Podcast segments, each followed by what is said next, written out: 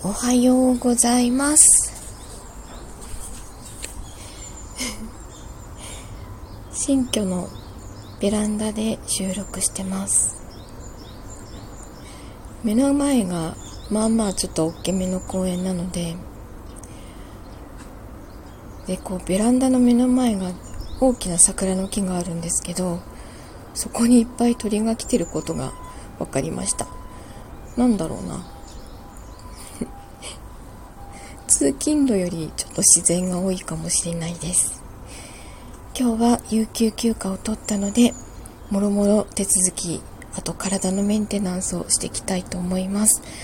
あとは 残りの段ボール片付けるのを頑張りたいと思います。では今日も一日いい日になりますように。